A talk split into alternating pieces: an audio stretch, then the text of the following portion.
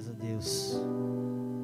Boa noite a todos, você que nos acompanha, vocês que estão aqui, toda a equipe, os ministros que vieram de Jacareí com a gente também. Louvo a Deus pela vida de cada um de vocês.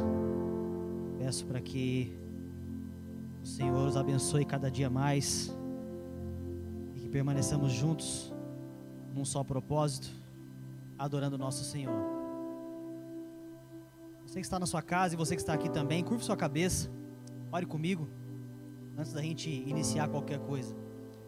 Pai, nós te agradecemos, nós te damos graças por tudo que o Senhor tem feito e por tudo que o Senhor é.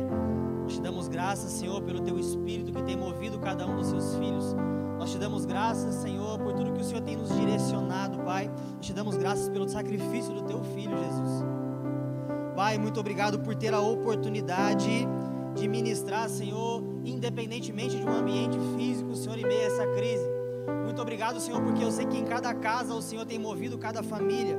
Muito obrigado porque nós bem sabemos que, independente de local, o Senhor manifesta o teu espírito através da vida dos seus filhos, Pai. Nós te damos graças e pedimos para que cada um seja presente ou seja online, para que cada um esteja sensível ao que o teu espírito vai ministrar sobre cada vida, em nome de Jesus.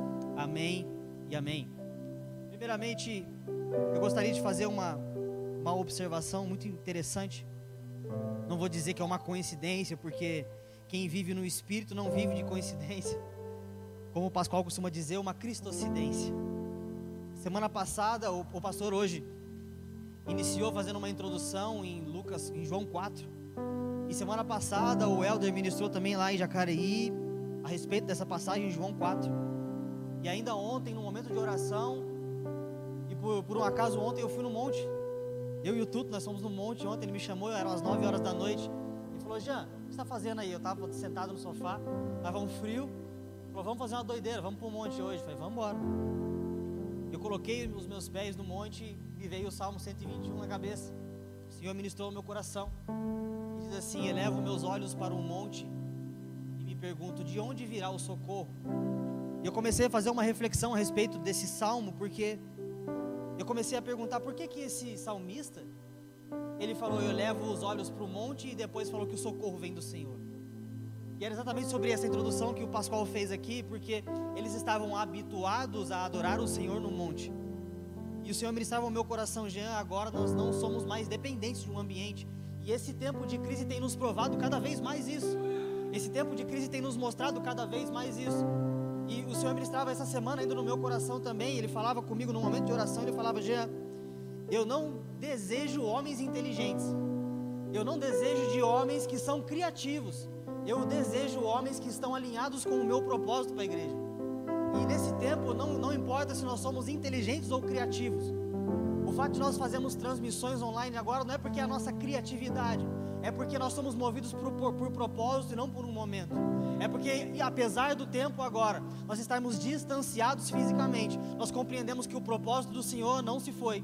Nós compreendemos que Deus não foi pego de surpresa com o coronavírus. Nós entendemos que o propósito de Deus para a igreja não morreu. Nós entendemos também que tudo que o Senhor tem para mim e para você não acabou desde quando nós entramos em quarentena. Basta cada um de nós estarmos sensíveis ao que o Senhor tem ministrado aos nossos corações. Se alguém puder pegar um copinho d'água para mim, eu tomo bastante. Amém. Mas a palavra de Deus diz em Coríntios, em 2 Coríntios 3,17, e diz assim: Ora, o Senhor é Espírito, e aonde está o Espírito do Senhor, ali a liberdade. E todos nós que com a face descoberta contemplamos a glória do Senhor, segundo a sua imagem, estamos sendo transformados com glória cada vez maior, a qual vem do Senhor, que é Espírito. Eu gostaria de dizer algo para você. Como eu mencionei, o Senhor não foi pego de surpresa com essa crise, o Senhor não foi pego de surpresa com essa situação. E essa palavra aqui em 2 Coríntios 3, obrigado irmãos, aqui essa palavra em 2 Coríntios 3, 17, ele diz assim: que nós, com a face descoberta, contemplamos uma glória cada vez maior. Eu quero que você entenda uma coisa aí na sua casa também. Se essa glória é cada vez maior, essa situação ou o ambiente em que estamos vivendo não faz com que a glória que nós vivemos diminua. Porque a palavra de Deus disse com glória cada vez maior, não disse com glória dependendo do ambiente. não disse com glória dependendo da situação, disse que a glória a qual nós contemplamos o Senhor, ela é cada vez maior. E hoje nada nos impede de contemplarmos a glória do Senhor. Então essa situação não deve nos moldar ou nos paralisar, embora nós estejamos distanciados fisicamente, embora nós estejamos distanciados de modo físico. No espírito a nossa comunhão é exercida. No espírito a nossa comunhão não se foi. No espírito nós continuamos a viver como igreja. Nós precisamos ter total atenção no que o Senhor tem falado ou ministrado a nós durante esses dias. Eu gostaria de abordar um assunto que o Senhor tem me incomodado a estudar sobre ele durante alguns dias. Eu falei sobre isso na sexta-feira com os nossos irmãos lá em Jacareí, na, na, Filhos do Rei. E eu falei isso com a galera de Jacareí lá da Mudando o Mundo também. Hoje pela tarde. Nossos cultos estão sendo de tarde lá. Se você puder abrir a sua Bíblia em Gênesis 3, no versículo 6. Em Gênesis, capítulo 3, versículo 6.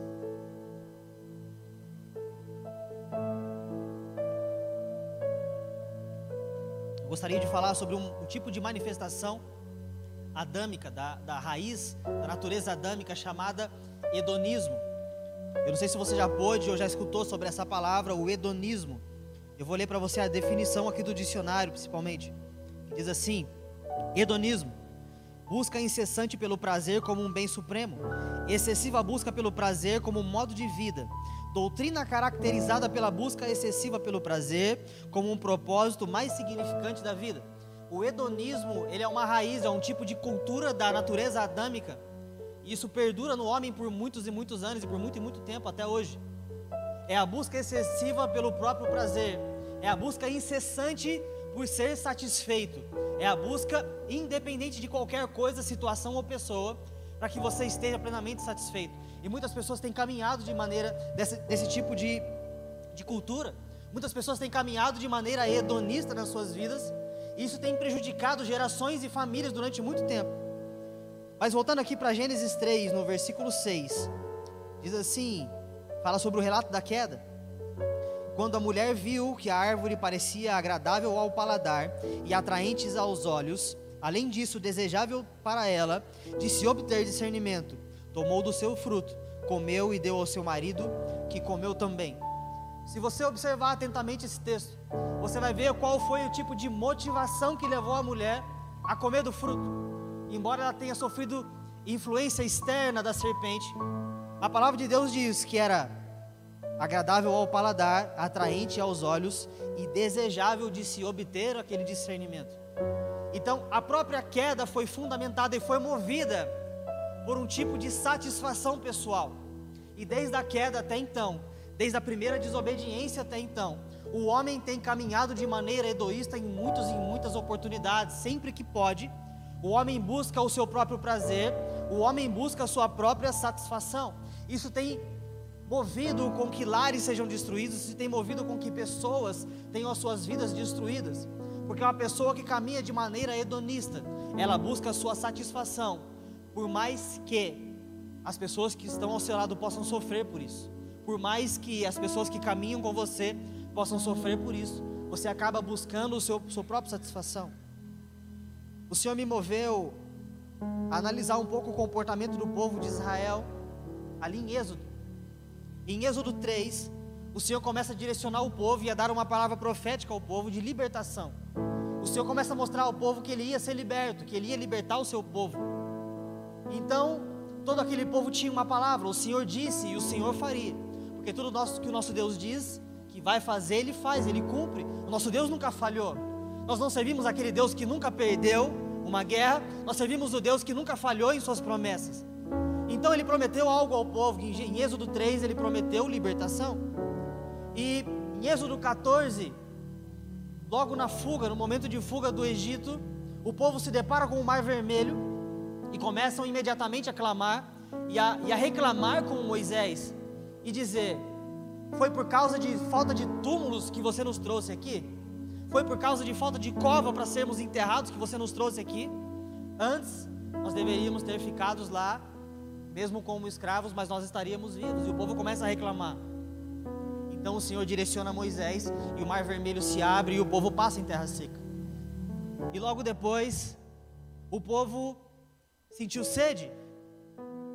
E quando o povo sentiu sede, eles se depararam em um lugar, estavam em um local, aonde as águas eram amargas e o Senhor fez com que a água se tornasse potável novamente e o povo reclamando novamente. Mais alguns capítulos à frente, nós temos o povo reclamando de fome. E quando esse povo reclamava de fome, o Senhor fez com que chovesse pão do céu. E sempre e sempre o povo reclamando porque as suas satisfações não eram cumpridas, porque os seus desejos pessoais ou particulares ou até fisiológicos não eram cumpridos.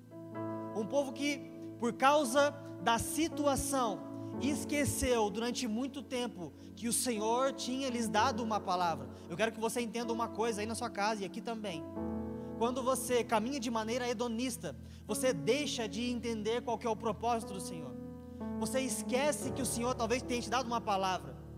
Tantas e tantas pessoas que já receberam a palavra do Senhor, mas a situação faz com que ela passe a entender que aquilo nunca vai se cumprir.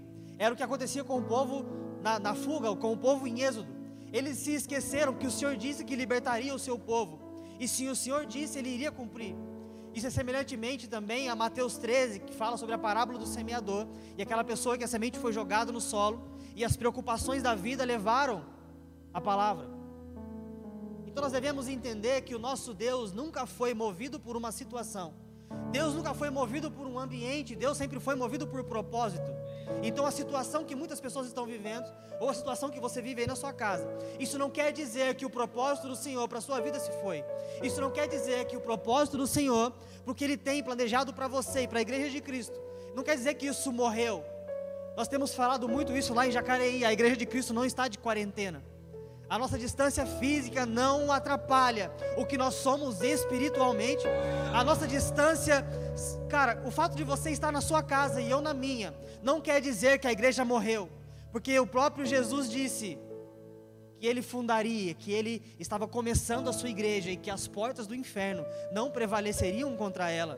Então não quer dizer que o fato de um vírus ter nos surpreendido fez com que o propósito do Senhor para a sua igreja tenha morrido porque a igreja de Cristo não caminha segundo uma situação, um ambiente, nós caminhamos ligado no cabeça que é Cristo, e o propósito para a igreja não morreu. Eu deixei aqui algumas anotações, eu descrevi bem uma observação aqui. Quem olha para o próprio umbigo não vê o caminho e se perde do propósito. Se muitas vezes você tem caminhado, procurado a sua própria satisfação ou prazer, você pode se esquecer do caminho e se perder no propósito porque nem sempre a situação vai contra, vai, vai a favor da sua expectativa. Porque o Senhor disse que ia libertar o povo, mas ele não falou como que ia ser essa trajetória. Se você analisar o texto em Êxodo, vai dizer que havia um caminho que era mais curto e o povo poderia ter seguido por lá, mas o Senhor tinha um propósito num outro caminho que ia demorar um pouquinho mais. Mas Deus ia tratar com aquele povo durante aqueles 40 anos que o povo passou no deserto. Eu tenho separado aqui alguns pensamentos que o Senhor tem me movido durante esse tempo de, de quarentena e de pandemia, principalmente a expressão isolamento social. Eu tenho me educado particularmente a mudar um pouco essa, essa expressão de isolamento social, porque a palavra de Deus diz em Provérbios 18:1, se você, vocês que estão aqui ou na sua casa puder abrir para acompanhar, Provérbios no capítulo 18, versículo 1.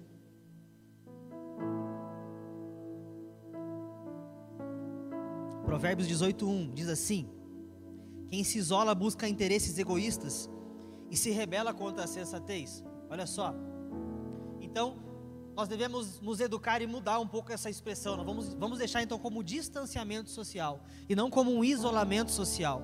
Porque isolamento tem a ver com egoísmo e com doideira e com loucura. A palavra de Deus diz que quem se isola está buscando interesses egoístas, não é o momento de nos isolarmos, estamos distanciados, mas não isolados.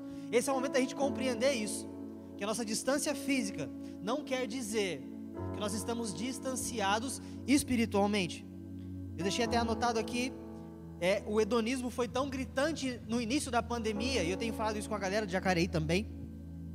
Foi tão gritante essa, essa natureza hedonista quando a pandemia se iniciou, principalmente aqui no Brasil, porque nós vimos as pessoas indo para os supermercados e você via aqueles vídeos no Facebook, na internet, das pessoas enchendo seus carrinhos e acabando com os supermercados e pegando tudo, não se importando com, o, com a pessoa que viria depois, não se importando se o próximo viria depois e como que seria para ele. E você via aquelas filas imensas nos caixas e as pessoas quase que brigando por, pelo álcool gel e brigas e pessoas se pegando no tapa e em vários e vários vídeos você viu isso. Nós podemos ver nitidamente é uma manifestação da natureza adâmica na vida das pessoas durante a crise.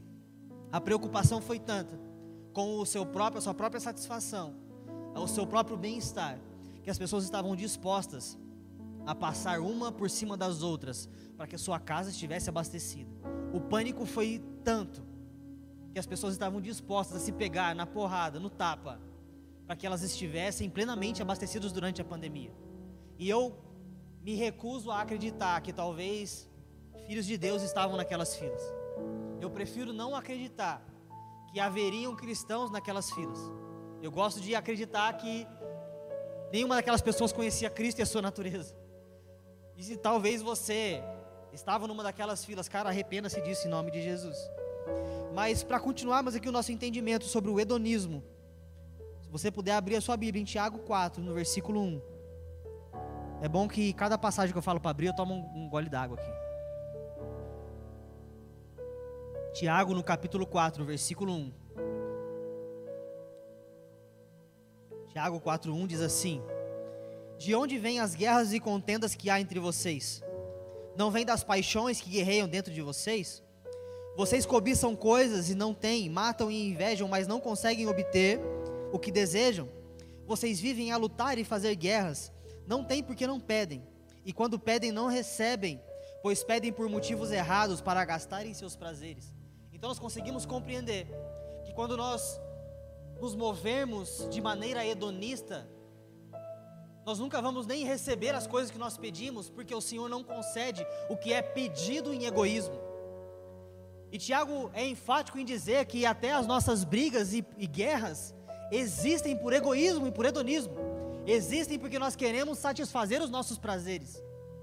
Tiago é enfático em dizer: quando vocês pedem e não recebem, porque não sabem pedir, porque quando vocês pedem, pedem por egoísmo. Então nós devemos observar qual é o motivo de cada petição que nós fazemos. Nós devemos observar o porquê e qual é a motivação que nós temos pedido algo ao Senhor também, porque o Senhor não vai contra os seus princípios. E ele não vai te fornecer algo, ele não vai te, te, te abençoar com algo. Se a raiz do seu desejo é egoísmo, se a raiz do seu desejo é gastar com os seus prazeres, porque o Senhor nos chamou para o coletivo, a igreja de Cristo foi chamada para o coletivo, os dons foram dados para a igreja e não para a nossa promoção pessoal, a, a oferta é dada para a promoção do evangelho e não para o nosso conforto. Tudo que o Senhor faz é no coletivo e não para que a gente gaste ou para que a gente exerça algo para nossa própria promoção. Então tudo que nós fazemos é para o outro, tudo que o Senhor nos dá é para o outro. Então nós entendemos que cada vez mais, principalmente nesse tempo, não é um tempo de caminharmos de maneira hedonista, pensando apenas no nosso próprio conforto ou no nosso próprio prazer. É o tempo mais oportuno da igreja de Cristo se manifestar em generosidade. Nunca foi tão oportuno de cada filho de Deus começar a se manifestar em generosidade na vida do próximo entre tantas guerras e contendas que existem. E quando você abre a sua televisão, quando você liga a televisão e quando você vê o jornal ou na internet, nós temos brigas, guerras, rixas, discussões políticas, debates políticos. E aonde a igreja vai se manifestar agora? Com os atos de justiça que diz em Apocalipse que a igreja se veste com essas vestes. Agora é o momento onde a igreja se manifesta em justiça. Agora é o momento onde a igreja se manifesta em generosidade com o próximo e com o outro. Se você puder abrir também em Filipenses 3, para a gente observar mais um pouquinho sobre como essa, essa natureza adâmica é prejudicial. Serei bem breve hoje. Filipenses no capítulo 3, isso é muito, muito, muito sério. Filipenses 3,18.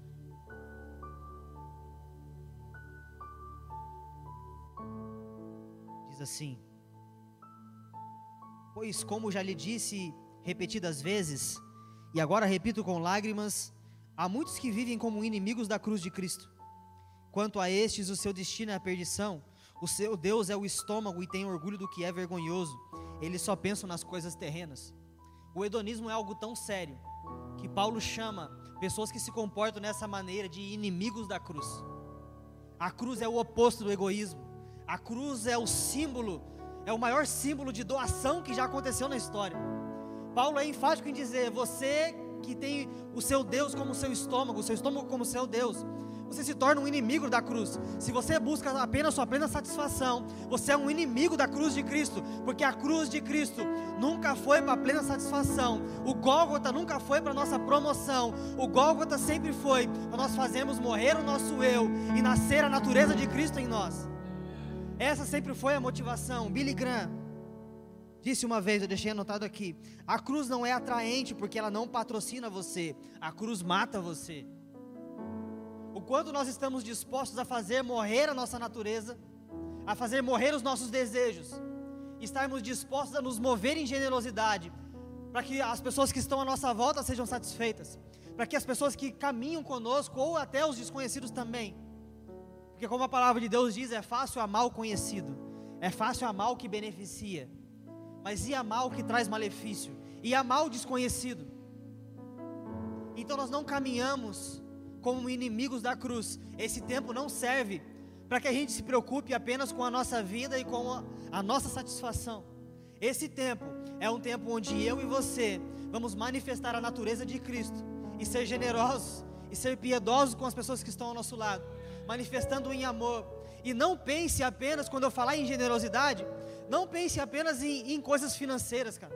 Não pense apenas em, em dar uma cesta básica. Se isso for necessário, faça também mas se preocupe com a pessoa em si. Se preocupe se essa pessoa precisa de uma oração. Se preocupe se essa pessoa está precisando de um conselho, de uma palavra profética. Se preocupe se essa pessoa precisa de um abraço. Cara, esse é o momento aonde a igreja de Cristo se mostra viva e triunfante.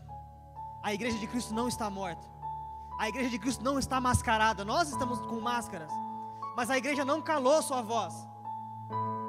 Jesus disse aos seus discípulos uma vez: O que eu falo para vocês em, em sussurro, gritem aos telhados.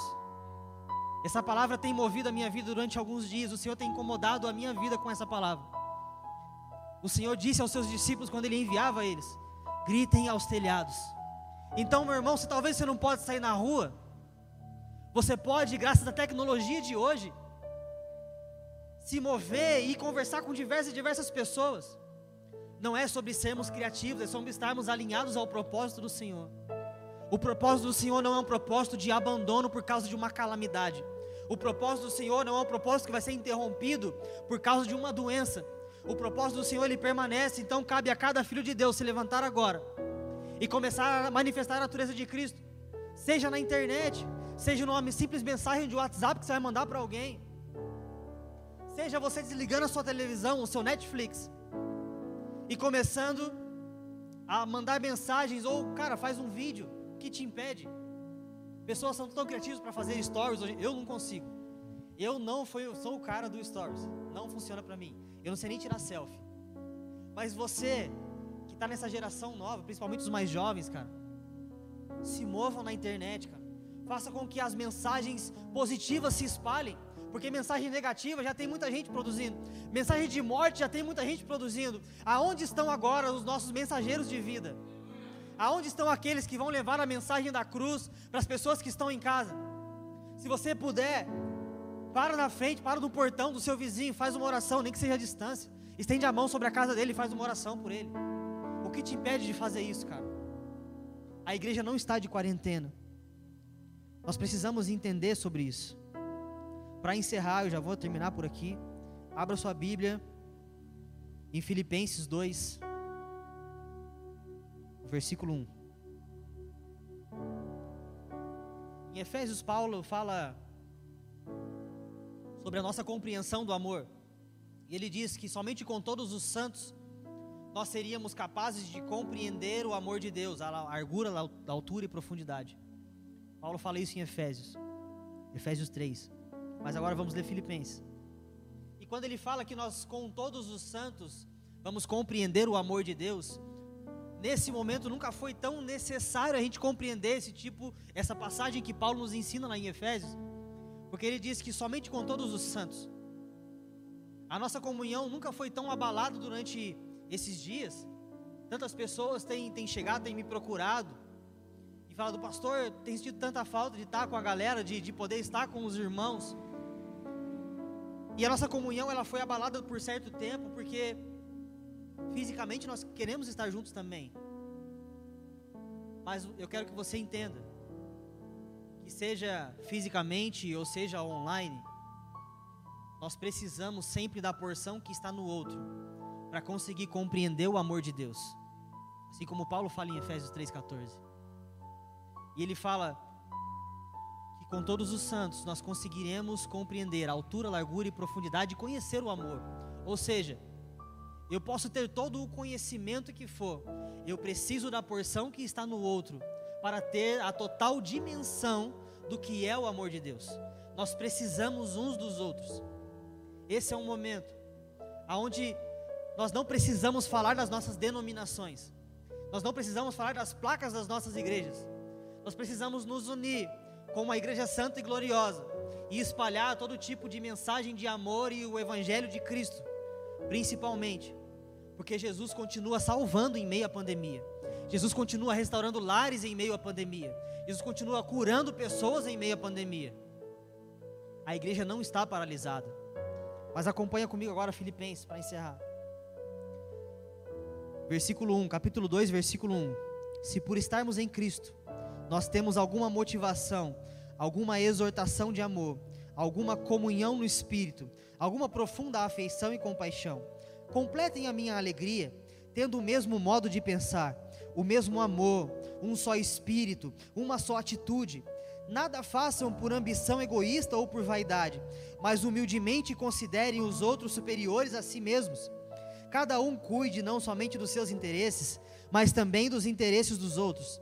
Seja a atitude de vocês a mesma de Cristo Jesus, que, embora sendo Deus, não considerou que o ser igual a Deus era algo que deveria se apegar mas esvaziou a si mesmo, vindo a ser servo, tornando-se semelhante aos homens, e sendo encontrado em forma humana, humilhou-se a si mesmo e foi obediente à morte e morte de cruz. Por isso Deus o exaltou à mais alta posição e lhe deu um nome que está acima de todo nome, para que ao nome de Jesus se dobre todo o joelho nos céus e na terra e debaixo da terra, e toda língua confesse que Jesus Cristo é o Senhor, para a glória de Deus Pai. Assim, meus amados, como sempre vocês obedeceram, não apenas em minha presença, porém muito mais agora na ausência, ponham em ação a salvação de vocês com temor e tremor, pois é Deus quem efetua em vocês tanto o querer quanto o realizar, de acordo com a boa vontade dele. Façam tudo sem queixas nem discussões, para que venham se tornar puros e irrepreensíveis filhos de Deus, inculpáveis no meio de uma geração corrompida e depravada, na qual vocês brilham como estrelas nos universo, no universo. Você que está aqui, se coloque de pé em nome de Jesus. Você que está na sua casa, se você puder colocar a mão sobre o seu coração, curvar a sua cabeça. Eu tenho dito isso e essa, essa terceira vez em quatro dias que eu ministro essa mesma palavra. Eu falei sobre o hedonismo, eu falei sobre as pessoas que se movimentam de maneira egoísta. Mas eu não quero ficar para você aqui apontando um problema. Eu tenho falado isso nas igrejas e nos locais onde eu tenho passado, porque eu quero fazer uma convocação. Eu quero convocar as pessoas que estão dispostas a manifestar a natureza de Cristo independente dessa situação. Eu quero convocar tanto vocês que estão aqui, ou você que está na sua casa, independente da sua cidade ou onde você estiver, eu não conheço você. Mas eu quero convocar os filhos de Deus a se manifestarem em generosidade durante esse tempo, a se manifestarem em doação, a se manifestarem em amor durante esse tempo. Não é tempo de isolamento, distanciamento, beleza, mas isolamento não. Não é tempo da igreja ficar muda, não é tempo da igreja calada. A igreja de Deus permanece viva. Coloque a mão sobre o seu coração, eu quero fazer uma oração por você. Você que está na sua casa também, você que nos acompanha pela internet. Espírito Santo de Deus, aonde existe um filho seu agora, aonde quer que os seus filhos estejam agora, eu peço para que o Senhor comece a mover cada um deles no espírito para que o Senhor comece a mover os seus filhos no espírito, para que a natureza do seu filho seja anunciada, para que a mensagem da cruz seja pregada, independente dessa situação, para que os seus filhos se levantem, para que cada um dos seus filhos se levantem como um ministro de vida e comece a espalhar boas notícias, porque o teu evangelho é a boa notícia, a tua obra é a boa notícia. Senhor, que o evangelho seja pregado, seja na internet, seja no WhatsApp, seja durante, durante cara, qualquer transmissão online, seja no distanciamento social, seja na rua, seja pelo vizinho, seja nos telhados, como o Senhor falou. O que o Senhor nos disse em sussurros, nós gritaremos aos telhados. Que haja cada filho seu se comprometendo a anunciar a boa nova de Cristo. Aonde as pessoas estão agora nos velórios, chorando a morte dos entes, dos entes queridos, que se manifeste um filho seu, disposto a levar uma mensagem de vida, Jesus. Que hajam ministros comprometidos, cheios de da aliança, cheios da esperança, da mensagem da cruz, cheios de vida para transmitir. Senhor, que para cada mensagem ruim existam cinco mensagens boas. Se para cada manchete ruim exista um ministro para ministrar a vida. Se para cada notícia má que exista, exista alguém levando vida em nome de Jesus. Você que está na sua casa ou você que está aqui, que você se comprometa no espírito a anunciar aonde quer que você esteja, que você anuncie a mensagem do evangelho e a mensagem de Cristo em nome de Jesus. Em nome de Jesus.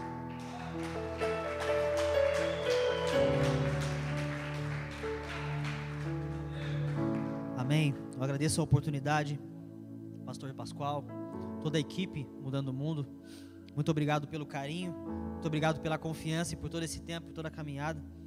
Eu espero que, embora esse tempo perdure, seja lá quanto tempo isso durar, que haja vida sendo transmitida em nome de Jesus. Amém?